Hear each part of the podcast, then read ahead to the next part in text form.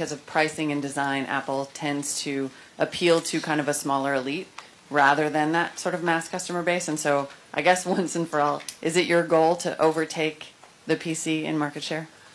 I can tell you what our goal is.